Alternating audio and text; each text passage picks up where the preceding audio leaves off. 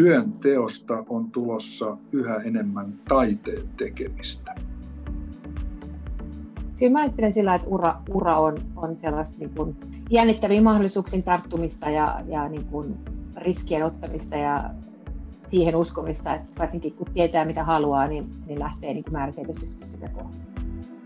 Kuluneen vuosikymmenen jälkeen tuntuu, että ratkaisujen tarpeessa on sekä me että maapallo. Mä oon Lumi Ketola, aaltolainen opiskelija, ja tässä podcastissa juttelen Aalto-yliopiston tutkijan ja europarlamentaarikon, eli MEPin kanssa.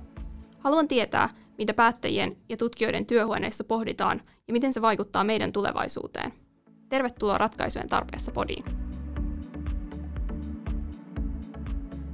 Mähän haluan pelastaa maailman. Ja fakta on se, että jos ei ole ökyrikas ja on arkena töissä noin puolet palveillaoloajastaan, niin kuin moni meistä on, niin se maailma pitää pelastaa oman, omalla työllään. Samalla työpaikoilla on iso rooli siinä, millainen maailmasta tulee. Puhumassa meillä on akateeminen pätkätyöläinen ja Aallon Future of Work-hankkeen tutkimusjohtaja ja yliopiston lehtori Hertta Vuorenmaa. Moi Hertta. Moi. Sekä europarlamentaarikko ja Mr. Maniksikin tituleerattu Suomen entinen valtiovarainministeri Eero Heinäluoma. Moi Eero. Tervehdys ja täytyy sanoa, että minäkin olen pätkätyöläinen tällä kertaa viiden vuoden työsuhteessa. Aivan totta. Joo, itse asiassa mullakin on viiden vuoden työsuhde. No niin. Joo, ja ennen kuin mennään meidän varsinaiseen päivän aiheeseen, niin vuorossa on salamaotsikot kierros. Eli mä luen teille kolme lehtiotsikkoa liittyen päivän aiheeseen, ja teidän tehtävänä on vastata yes, jos olette samaa mieltä ja kannatatte otsikon ajatusta, tai pyh, jos olette sitä mieltä, että otsikon ajatus on pötyä. Muistakaa, että voitte nyt käyttää ääntä ja tunnetta ihan reippaasti. Se on huudahdus. Kokeillaan kerran harjoitukseksi. Eli mä sanon yes ja te toistatte perässä. Yes. Yes. Yes. Hyvä. Ja sitten pyh ja te toistatte perässä. Pyh.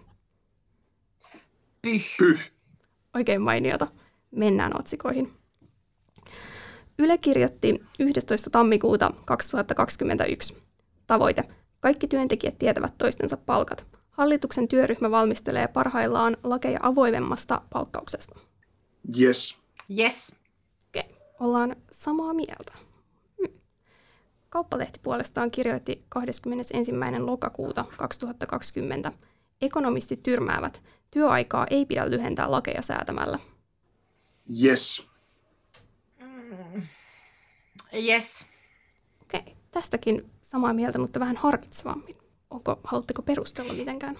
Ehkä, ehkä korostan sitä, sitä kun, aina, kun kysytään, niin tärkeää on, että mitä loppujen lopuksi on kysytty. Ja tässä kysymyksessä oli mukana työajan lyhentäminen lakeja säätämällä.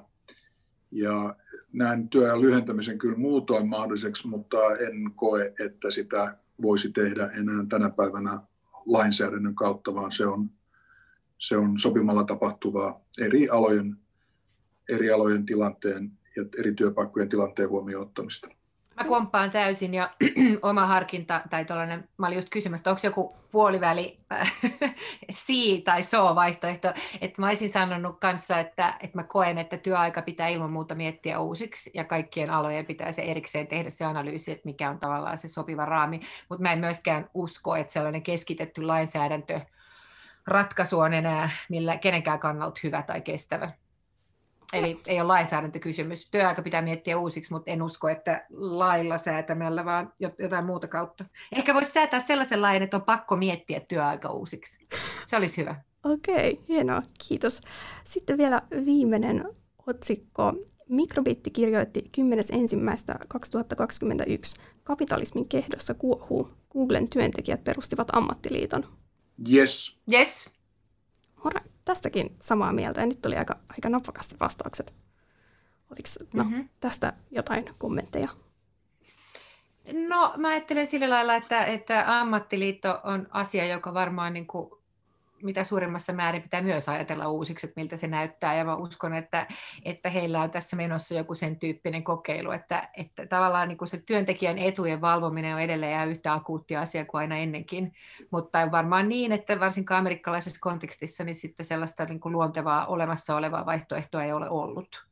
Niin mun mielestä kaikenlainen tällaiset uudet rakenteet työssä on, on hyviä ajatuksia ja sellaista tarvitaan enemmän sitä uudelleen ajattelua ja, ja, ja sitten on kuitenkin paljon, ettei tarvitse keksiä pyörää uudestaan, voi nojata siihen niin kuin olemassa oleviin vaihtoehtoihin ja tehdä niistä uusia versioita esimerkiksi. Okay. Joo, kyllä koen niin, että työelämässä jatkossakin tullaan tarvitsemaan myös sitä yhteisöllistä puolta ja yhteisten asioiden hoitoa. Aika sinällänsähän suosii yksilöllisyyttä ja, ja yksilöiden rooli korostuu verrattuna aikaisempiin vuosikymmeniin. Mutta sitten on paljon asioita, jos ihmiset pannaan ne yksin hoitamaan, niin epäkohtiin ei uskalleta puuttua, koska voi olla, että saat huonompia työtehtäviä tai huonompia sopimuksia tai joudut kokonaan pois. Ja epäkohtia on paitsi palkkaukseen liittyvät asiat, niin siihen voi, olla, siihen voi liittyä työnteon järjestäminen, työntekijöiden kohtelu ja siihen voi liittyä eh, epäasiallinen mm-hmm. johdon toiminta, johon ei, ei yksilöt uskalla puuttua, koska siitä ei hyvää seuraa. Ja, ja sitä varten pitää olla näitä yhteisöllisiä kollektiivisia ratkaisuja, joissa sitten joku ottaa sen pahan poliisin tehtävän. Oletan, että Googlellakin todennäköisesti palkkausasiat on varmaan kohtuullisen hyvin kunnossa, mutta sitten tätä huonon kohtelun riskiä, niin sitä kyllä on moderneissakin työpaikoissa ja, ja siihen puuttuminen puoltaa sitä, että ihmiset on yhdessä valinneet edusmiehiä ja edusnaisia. Mun mielestä tämä, niin kuin, tämän tyyppinen niin kuin, liikehdintä on tärkeää just siksi, koska se tuo niin kuin, näkyväksi sitä, että asiat ei ole vain yksilön vastuulla. Ja sitten tätä niin kuin kolmi, kolmitahoista vastuuta, joka mun mielestä on ihan keskeistä tämän muuttuvan työn ajattelussa, että meidän pitäisi ajatella sillä lailla, että se on aina yksilön, organisaation ja yhteiskunnan vastuulla se niin kuin uuden työelämän ajatteleminen ja sen miettiminen, että miltä se näyttää ja miltä se ei näytä ja minkälaisia rakenteita siinä pitäisi olla ja ei pitäisi olla, että se jäisi niin kuin vain yhdelle tasolle. Okei, mahtavaa. Nyt päästäänkin jo aika, aika hyvin tänne meidän aiheen puolelle. Eli kiitos, kiitos tästä salamakierroksesta Eera ja Hertta sitten varsinaisiin kysymyksiin. Hertta, sä oot tutkinut työelämän kehitystä jo 15 vuotta. Oot sanonut, että työelämään liittyy sekä faktoja että tarinoita. Mikä työelämään liittyvä fakta voisi luoda toivoa ja uskoa mun kaltaiselle kohta valmistuvalle opiskelijalle? Ja entä minkälaiset tarinat kannattaisi heittää romukoppaan? No mun mielestä niin kun, äh, mahtava toivoa luova ajatus on nyt just se, että työelämä on tällä hetkellä niin isossa murroksessa – ja iso murros tarkoittaa aina isoja mahdollisuuksia. Ja mä aina sanon, kun tästä asiasta puhun, että tulevaisuuden työelämä ei ole automaattisesti huonoa tai hyvää, vaan se on just niin hyvää kuin miten me siitä tehdään. Eli teillä on mahdollisuus, meillä kaikilla on nyt mahdollisuus niin rakentaa kestävämpää, parempaa, uudella tavalla ajateltua työelämää, koska tämä muutos pakottaa meidät niin kuin ajattelemaan asioita uusiksi, haluttiin sitä tai ei. Ja ää, työelämä on muuttunut aina, se ei ole uusi asia, mutta tämä muutos, mikä meillä on nyt tässä käsillä, on nopeampaa, ehkä haastaa meitä enemmän kuin mikään aikaisempi muutos. Nämä teknologiat ja niiden tuomat mahdollisuudet on, on monelta osin sellaisia, että, että itse teknologiatutkijatkaan ei ole ihan varmoja, että mihin kaikkeen se teknologia pystyy. Mutta tämä muutos on sellainen, että se on tosiaan myös se on, se on valtava mahdollisuus luoda uudenlaisia rakenteita ja uudenlaista toimintaa. Joten niin kuin, mä ajattelisin mieluummin niin kuin, tätä mahdollisuutena. Ja se, mikä pitäisi heittää romukoppaan, on nimenomaan tämä utopia- ja dystopia-ajattelu, jota esimerkiksi vaikka lehdistössä paljon viljellään. Että nyt robotit vie kaikki teidän työt. Tai tulevaisuudessa kukaan ei enää tee mitään tylsää työtä, että me vaan lepäillään ja toteutetaan itseämme. Niin tällainen niin kuin utopia, dystopia vastakkainasettelu, niin se on musta tosi, se on tosi hedelmätöntä ja se johtaa just siihen, että kukaan ei oikeasti aktiivisesti mieti sitä, että hei, miten tämä työ muuttuu, miten se pitäisi muuttua, mitä me voitaisiin yhteiskuntina, organisaatioina, yksilöinä tehdä, jotta me pidettäisiin huolta siitä, että meillä olisi kestävämpi työelämä, jossa kaikki voisi paremmin. Okei, mahtavaa. Eli mahdollisuuksia on ja sitten yhdessä tekeminen. Ja Eero Meppinä työskentelee hyvinkin ison koneiston kanssa EU:ssa. Mitä mieltä sä oot? Onko työelämässä vallitsevia tarinoita ja rakenteita aidosti mahdollista muuttaa? Ja kenestä se muutos on kiinni? Kyllähän, kyllähän se, mitä me työelämäksi kutsutaan, niin muuttuu koko ajan ja, ja se muuttuu sekä ulkoisten tekijöiden toimesta sen takia, että, että ne, jotka pysähtyvät paikalleen, niin niiden semmoisen työn tekemisen ja yritysten kysyntä loppuu.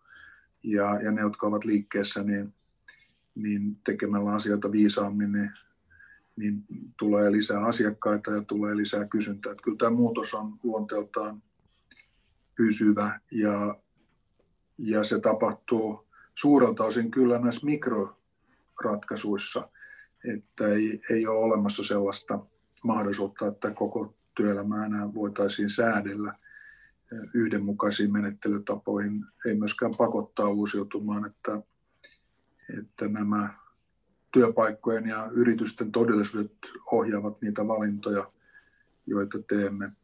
Mutta mä olen tässä kyllä erittäin paljon enemmän optimistinen, optimistisempi kuin ehkä moni julkinen keskustelija on. Ja, ja se perustuu siihen, että mun on vaikea nähdä, että mikään robottien suurempi käyttö niin olisi aidosti ongelma.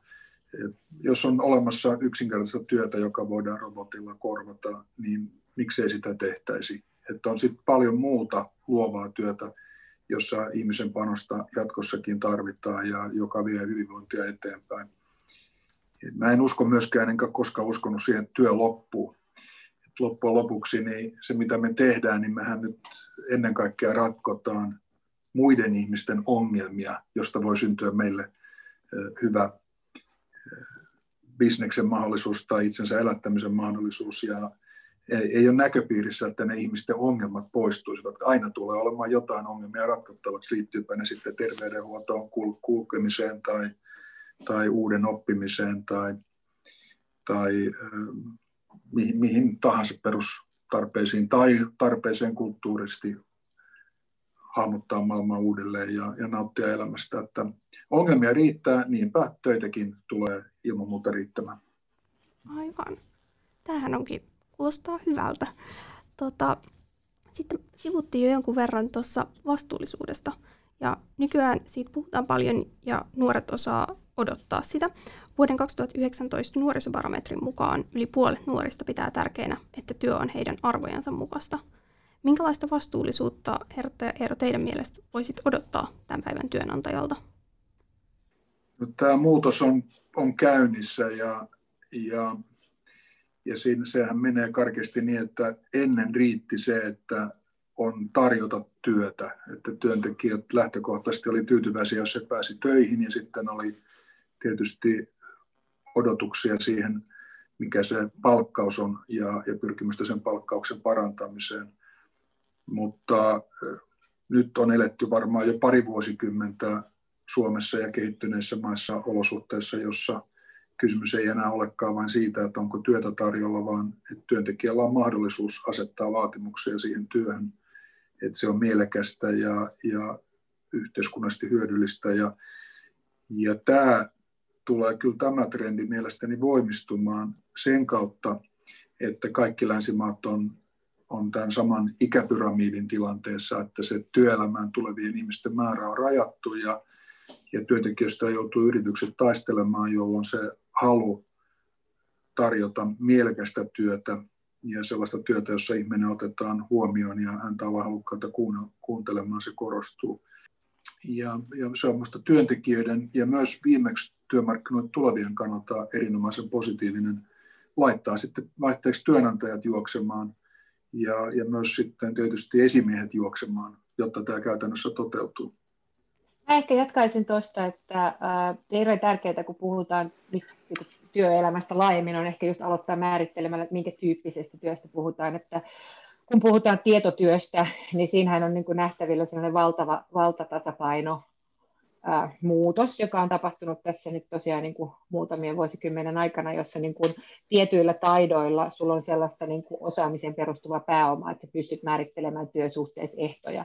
Ja se on uusi asia työmarkkinoilla ja se yhdistettynä sitten näihin uusiin sukupolviin, jotka suhtautuu työelämään hyvin eri tavalla, jos niin kuin Eero kuvaili, että aikaisemmat sukupolvet, minunkin sukupolvi on ollut hyvin sellainen, että kiitos saanko töitä hattukourassa, mutta kun kuuntelen maisteriopiskelijoita, kun, he puhuu työhaastatteluun menemisestä, niin on monta kertaa kysynyt heiltä luokassa, että anteeksi, oletteko te menossa haastattelemaan sitä yritystä vai yritysteitä, että miten tämä menee.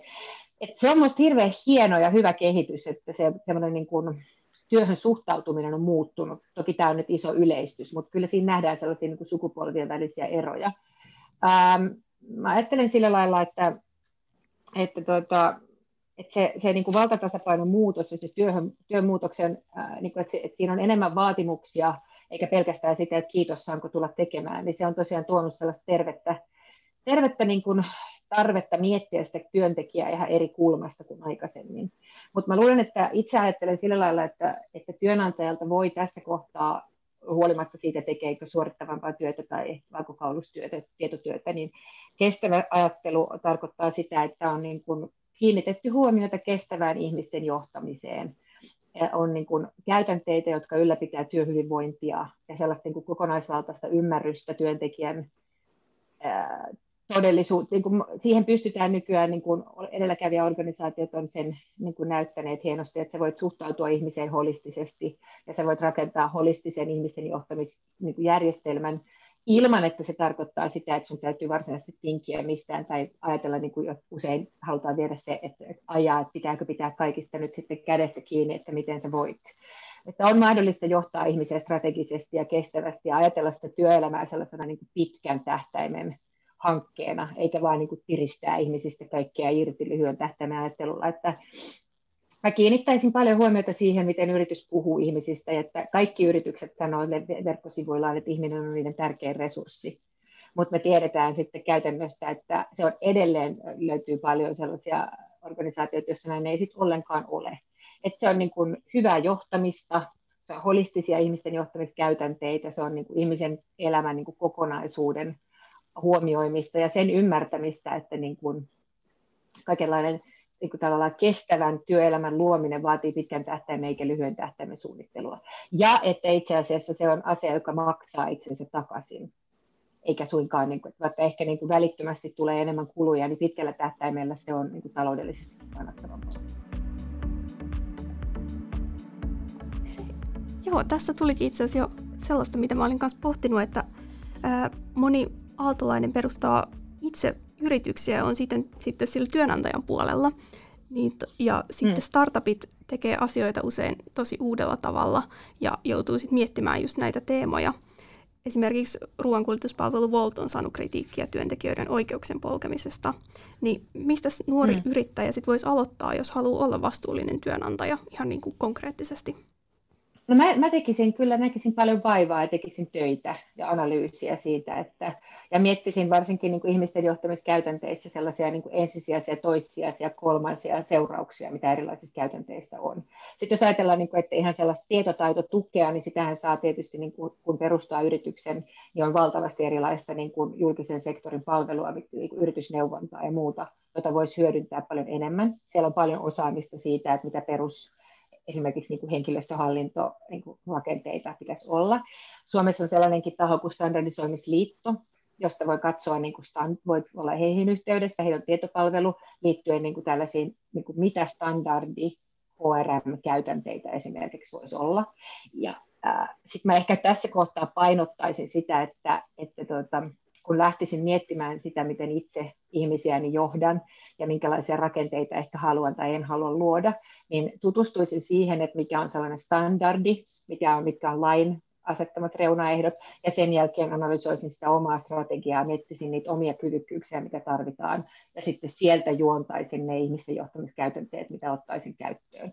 Mutta mä ilman muuta niin kuin suosittelen sitä, että siihen käyttää aikaa ja niin kuin sellaista analyyttistä ajattelua, ja sitten tarvittaessa hyödyntää, niin kuin, meillähän on alussa niin kuin monenlaisia opiskelijoita, niin ottaa sieltä johtamisen laitokselta kollegan, joka on käynyt strategisen ihmisten johtamisen kurssiin ja sanoo, että hei, mitä mun pitäisi lukea, mitä mun pitäisi miettiä. Että hyödyntää asiantuntemusta ja sitten tekee niin kuin analyysin ja pitää huolta siitä, että lain asettamat reunaehdot ja tietyt sellaiset perustandardit täyttyy. Kannustaisin tutustumaan, tutustumaan lainsäädäntöön ja reunaehtoihin ja sen jälkeen ajattelemaan uusiksi asioita.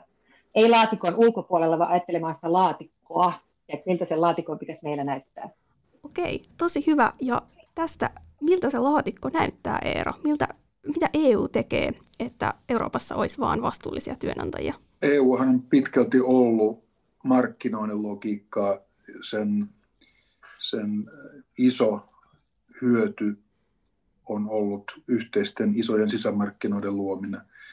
Että on olemassa yli 400 miljoonaa ihmisen markkinat, joille kaikki eurooppalaiset yritykset voivat tuoda omat tuotteensa ja palvelunsa yhtäläisten sääntöjen puitteissa. Mutta sitten unionin täytyy kyllä myös pystyä huolehtimaan siitä ihmisten perusturvallisuudesta omalta osaltaan. Silloin kun ihmiset liikkuu, työnteon paikka vaihtuu ja niin kysymys on, että onko olemassa jotain yhteisiä sääntöjä, joilla voidaan huolehtia, että, että se yhteisillä markkinoilla on myös yhteiset pelisäännöt olemassa.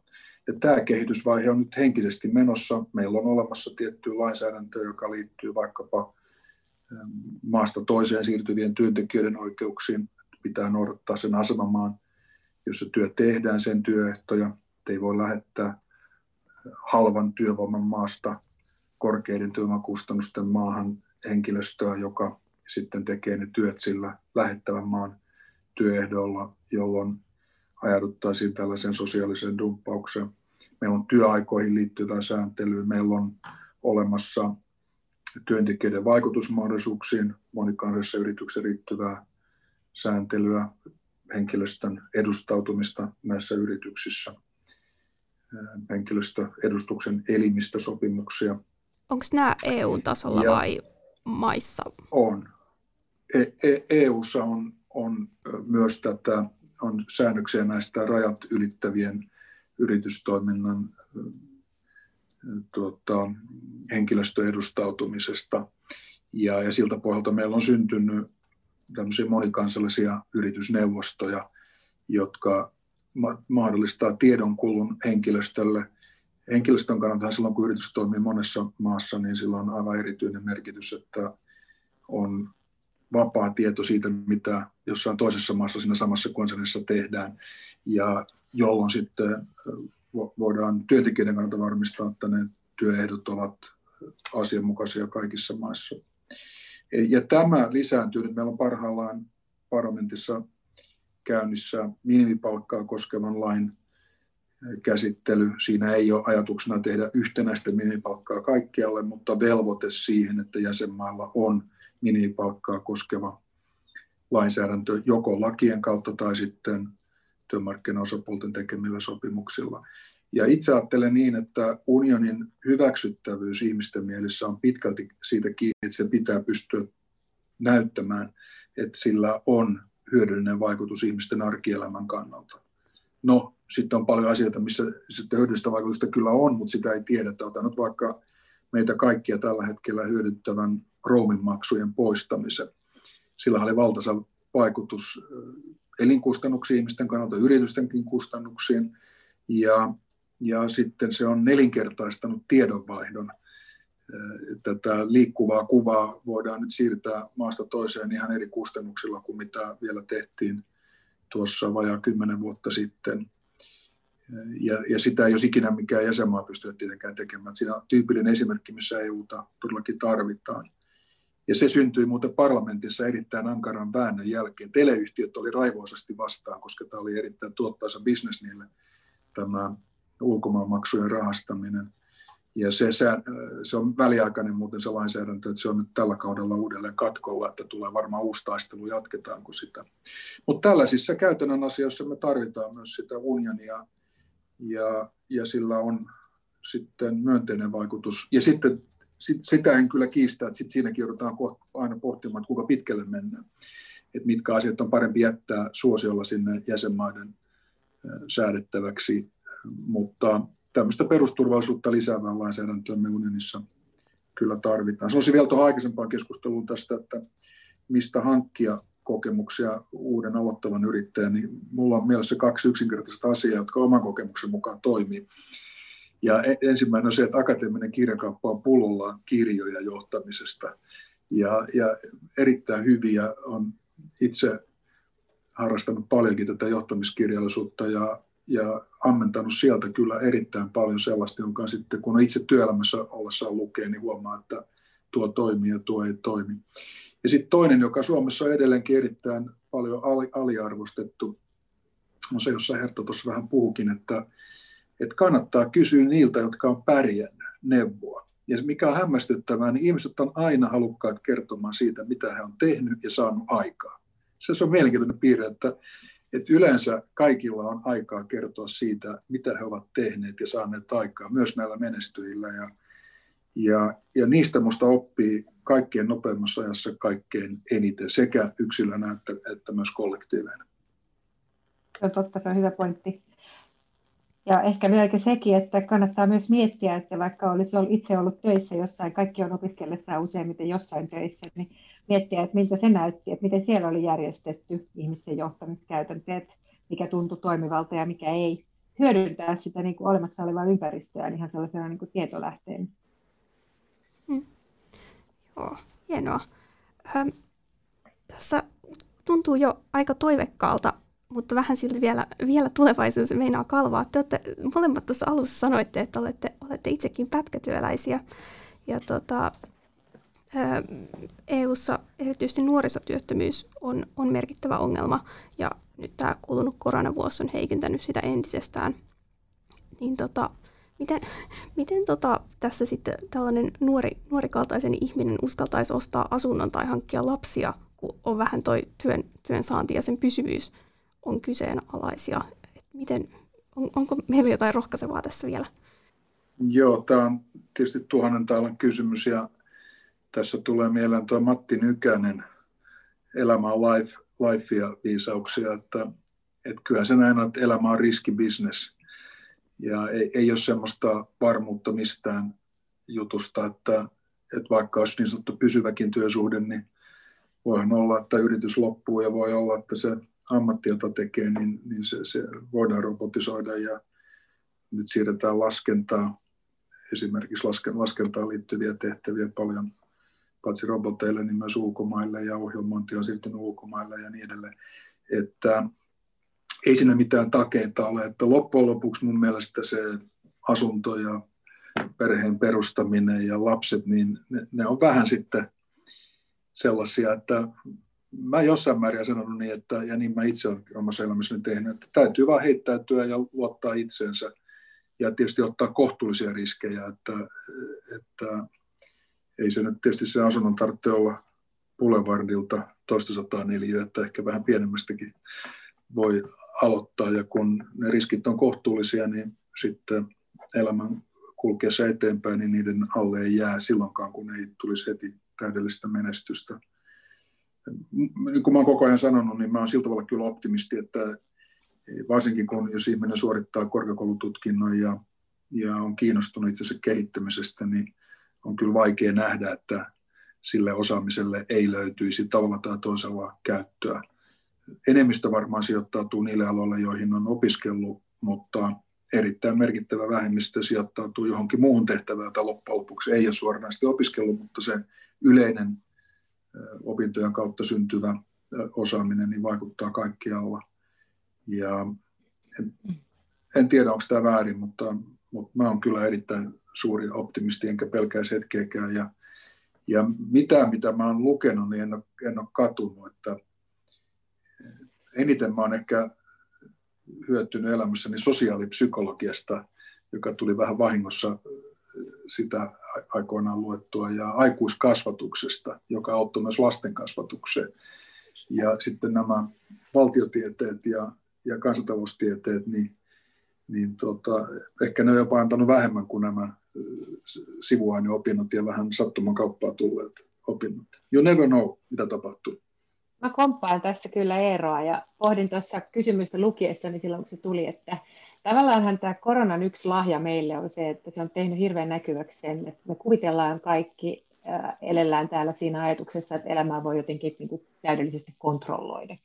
Ja nyt tämä korona on tehnyt meille hienosti näkyväksi sen, että näinhän ei suinkaan ole. Sitten me myöskin helposti, niin kuin, meillä ihmisillä on sellainen taipumus jotenkin niin kuin glorifioida menneisyyttä, että aikaisempina vuosina silloin oli oli pysyvät työsuhteet ja oli turvallista ja oli sitä tätä ja tuota. Ja mä en oikein niin kuin, usko semmoiseenkaan, että aina on ollut vaikeuksia, aina on ollut riskejä ja niin kuin Eero sanoi, niin mä olen ihan samaa mieltä, että elämä on aina riski. Tai niin kuin Nykänen sanoi, niin life. Että ei, ei, ja mun mielestä jos tut, katsoo ihmisten uria vaikka tutkimuksen näkökulmastakin, niin ne, niissä on aina hirveästi sattumia.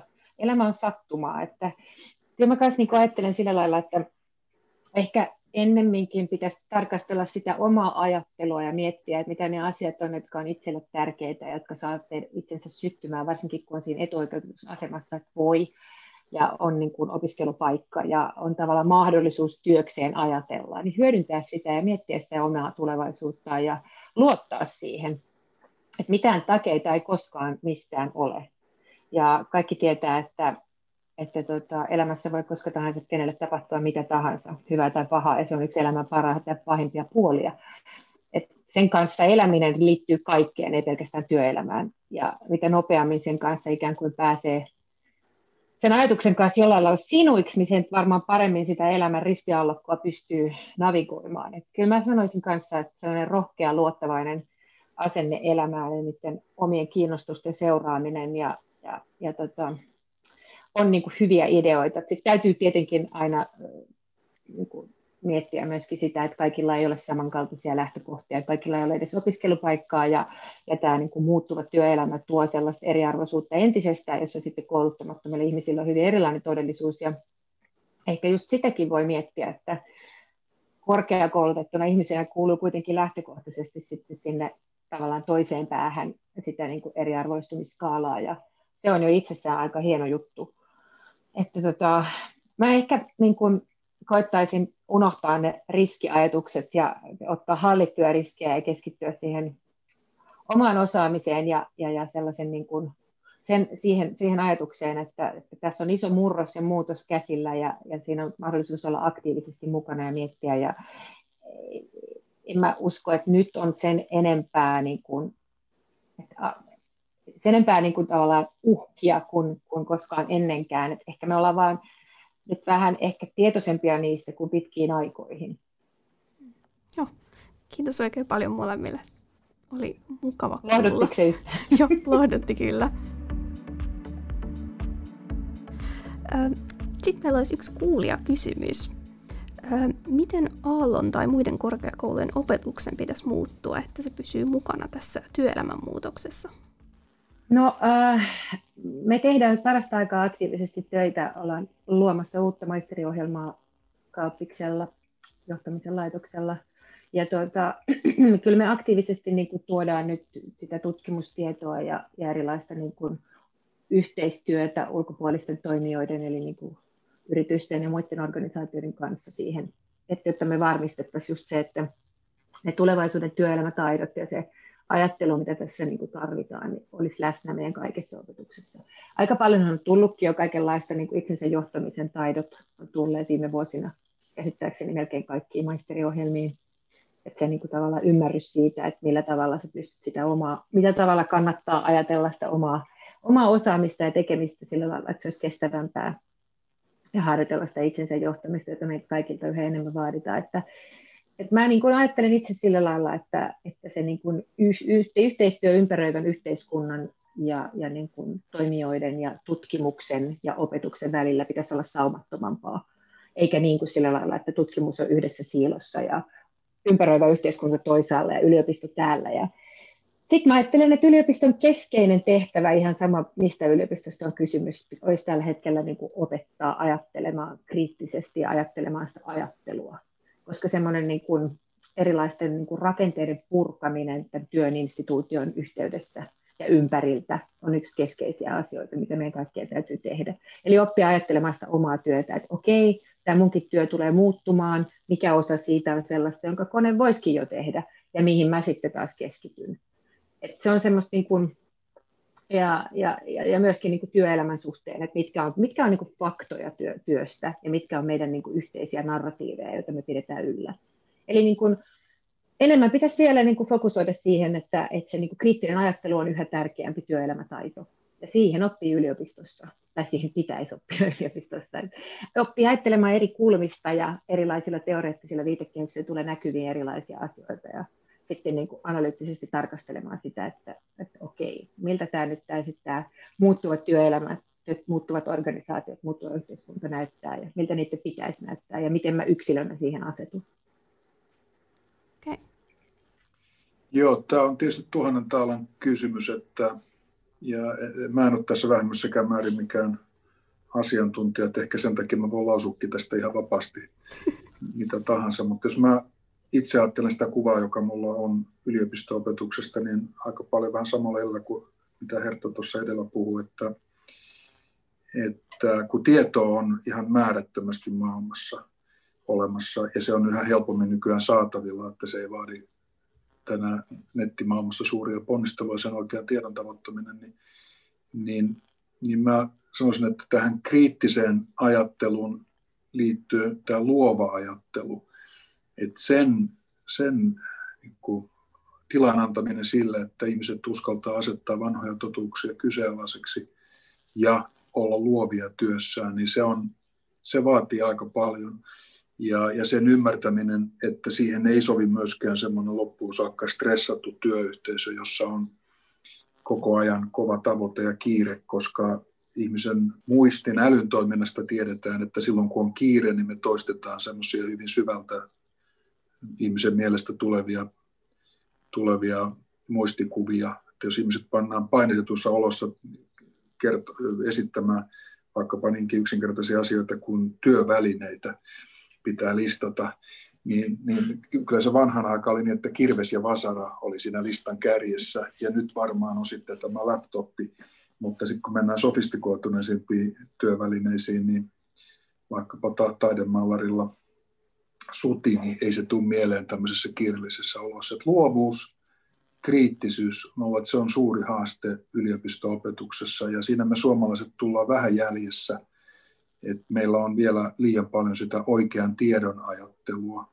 että on jossain joku oikea tieto, joka siirretään opiskelijalle ja sitten kun se on siirretty, niin kaikki on sujunut hyvin. Saako tähän väliin muuten sanoa, että kun Aalto-yliopistoa perustettiin, mä olin silloin valtiovarainministeri ja sitä pohjatyötä tehtiin ja, ja siinä oli ajatus, että pannaan eri alojen sekä opetusta, tutkimusta että opiskelua yhteen ja siitä syntyy uutta. Ja, ja, ja niin kuin on syntynytkin, se on ollut minusta erinomaisen hieno ja jälkeenkin katsoen oikea ratkaisu.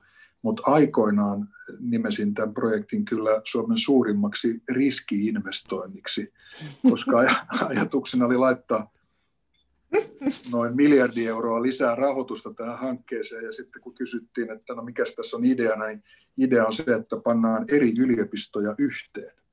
Ja sillä tutkimushakemuksella sai lupauksen miljardista, miljardin euron lisärahoituksesta, että vähän vajaa, mutta kuitenkin useamman vuoden aikana.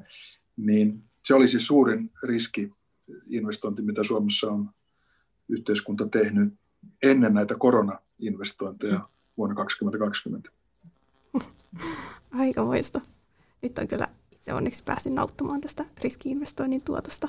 Ennen kuin lopetetaan, mua kiinnostaa tietää vielä Eero ja Hertta teiltä ihan henkilökohtaisesti, että mitä ratkaisuja te olette itse tehneet teidän elämässä, kun olette valinneet työpaikan? Miksi te olette siellä, missä te nyt olette? Tämä onkin vaikea kysymys, että mä oon kyllä aika harvoin tehnyt itse ratkaisuja. Mä oon jotenkin omistautunut ihmisten asioille ja, ja niiden hoitamiselle jo nuoresta pitäen. Ja, ja sitten useimmiten on käynyt sillä tavalla, että mua on pyydetty jonnekin. Totta kai sitten itse on tehnyt päätöksen, että lähtee. Olin SAK-palveluksessa pitkään, sinne pyydettiin alun perin nuorisosihteeriksi. Ja, ja sitten sieltä pyydettiin politiikan puolelle. Mikä sitä on ohjannut? Se onkin hyvä kysymys. Kyllä sitä on ohjannut siis halu tehdä mielekkäitä töitä. Ja, ja, ja jotenkin on, on sitten ollut semmoinen tunne, että ehkä mä tonkin voisin sitten loppujen lopuksi osata, vaikka työtehtävät on vaihtuneet ja, ja tullut paljon semmoisia uusia haasteita, joihin ei ole alun perin ollut, ollut tuota, osaamista, että niitä on sitten opeteltu myös käytännön kautta. Että, ehkä voisi sanoa, että mä olen kyllä esimerkki siitä, että rohkeasti tarttuu siihen haasteeseen, jota, joka on tarjolla. Ja sitten ainut varsinainen tehtävä, jota mä olen hakenut, johon mua ei valittu, niin oli nuoruudessa Teiniliiton arpajaisten projektisihteeri. Ja siihen mä hain ja halusinkin siihen vimmatusti, koska mä ajattelin, että toi olisi mielenkiintoinen työ organisoida Teiniliiton arpajaiset ja, ja tuota, jäin siinä kakkoseksi sitten. Ja siihen valittiin Jukka Oas, josta, josta sitten myöhemmin tuli Euroopan unionin Helsingin edustuston ensimmäinen päällikkö.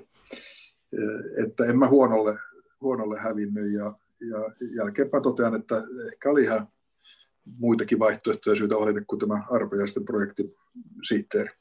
Mä ehkä jatkan tästä, että, että tota, niin kuin taisin aikaisemminkin jo todeta, että se on kyllä melkein kaikille urille, joista mä oon tutkimusurani aikana kuullut tai ystäväpiirissäni verkostoissani kuullut, niille on leimallista sellainen tietynlainen sattumavaraisuus, että harvalla on sellaista että oli tiukka suunnitelma ja se piti täsmälleen.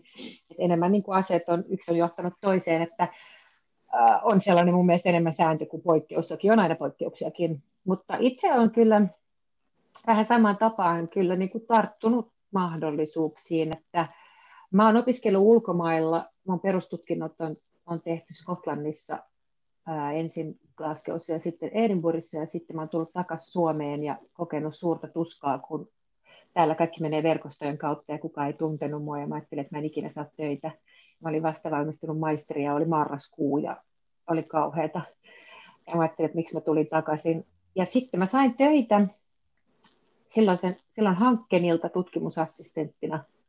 Ja siitä sitten niin kun lähti kiinnostus, tuli mahdollisuus tehdä oma väitöskirja ja löysin ikään kuin, niin kuin semmoisen tien, joka tuntuu oikealta, ja sitten oikeastaan niin kuin tutkimusprojekti on seurannut toistaan, työpaikka on seurannut toistaan aika luontevasti, että, että tuota, Aaltooma on tullut alun perin töihin semmoisen suureen Suomen Akatemian hankke- tutkimushankkeeseen, ja sitten uh, Future Workin rahoituksen mä oon itse hakenut kollegoiden kanssa, tehnyt hakemukset, ja, ja ikään kuin tehnyt itselleni työpaikan ja hakenut rahoituksen, ja nyt tämä viimeisin työpaikka, jonka saa, joka alkoi nyt tässä vuoden alusta, tämä yliopistolehtoraatti, niin, niin senkin olen niin kuin ikään kuin, sitä on mulle niin kuin tarjottu, ehdotettu, että, että aika lailla niin kuin asiat on sitten vain niin kuin yksi juttu on seurannut toista. Ja välillä on ollut sellaisia vaiheita väitöskirjan rahoituksessa ja, ja mä rahoitin väitöskirjani apurahoilla ja, ja tuota, freelance-toimittajan töillä ja on ollut hetkiä, kun olen miettinyt, että nyt, tai, nyt taisi tulla se nyt jouduttiin pulaan, nyt loppuu leipä. Mutta aina on jotenkin selvitty. Mä oon itse kyllä ähm, aina ollut valmis tekemään mitä tahansa. Ajatellut sille, että työ ei lopu, jos on valmis tekemään erilaisia töitä, niin aina jotain löytyy. Ja aina jotain on löytynyt. Mutta edelleen painotan sitä, että tietysti on myös ollut hyvä koulutus ja hyvät verkostot ja hyvät mahdollisuudet. Kaikilla ei ole samanlaisia, että sinänsä mä en ollenkaan usko siihen, että kaikki voi tehdä mitä vaan, kun vaan että on, on, on erilaisia lähtökohtia, mutta kyllä mä ajattelen sillä, että ura, ura on, on sellaista niin kuin jännittäviin mahdollisuuksiin tarttumista ja, ja niin kuin riskien ottamista ja siihen uskomista, että varsinkin kun tietää mitä haluaa, niin, niin lähtee niin kuin määrätietoisesti sitä kohtaa. Okei. Okay. Kiitos. Ja tässä oli meidän keskustelu tällä kertaa. Oli tosi mahtavaa, että olitte mukana. Kiitos Hertta Vuorenmaa. Kiitos. Ja kiitos Eero Heinäluoma. Kiitoksia ja, ja kiitokset erinomaisen pätevälle ja hienolle juontajalle. Tämä oli, oli hauska. Mun etuoikeuteen kuuluu paitsi kuulla sua, niin myös nähdä sinut. Ja en tiedä, mitä tulet elämässäsi tekemään, mutta, mutta näyttää sujuvan myös tämä, tämä tuota, juontamispuoli näissä vaativissa asiakokonaisuuksissa, että kaikkea hyvää sinulle. Ja kiitokset Hertalle, oli miellyttävä tutustua. Varmaan nähdään toistekin parantamassa työelämää. Työelämän muutoksesta sanon vielä yhden ajatuksen, joka, joka musta kiteyttää sen kaikkein parhaiten, mitä muutosta me nähdään, että työn teosta on tulossa yhä enemmän taiteen tekemistä. Mm-hmm. Se on musta hieno oivallus, että se ei ole enää mekaanista suorittamista, vaan se on tämä luova iso panos ja on se sitten kokin tai tarjoilijan tai palveluhenkilöstön tai, tai insinöörin tekemää juttua, niin, niin se alkaa nousta taiteellisiin sfääreihin. Tykkään tuosta ajatuksesta kovasti. Ja kiitän myöskin siis pätevää juontajaa. kiitos. Ja kiitos Eero, oli hauska tavata. Ja mä, mä varmasti palaan asiaan sulle ja on sillä, että hei, nyt kun mulla on yhteys Euroopan parlamenttiin, niin nyt mä haluan EU-tasosta kommentointia meidän eri juttuihin, eli voit odottaa multa mailia, mutta siis tämä oli tosi hauska kokemus. Kiitos tosi tota, mukavasta podcastista vielä juontajalle. Ja tsemppiä. Ei, ei kannata pelätä, pelko on turhaa. Ei ainakaan työelämää kannata pelätä. Olipa kiva jutella, vaikka oltiinkin vaan etänä. Mulle jäi mieleen nyt se, että vaikka työelämä on nyt isossa muutoksessa, niin se on ollut aina muutoksessa ja me ollaan ne, jotka päättää, millainen siitä tulee tulevaisuudessa. Keskustelu työelämästä jatkuu Aallon Instagramissa ja jos haluat äänesi kuuluville EU:ssa, kannattaa jättää palautetta parlamentin yhdessä.eu nettisivulle. Kiitokset tästä jaksosta ja näkemisiin!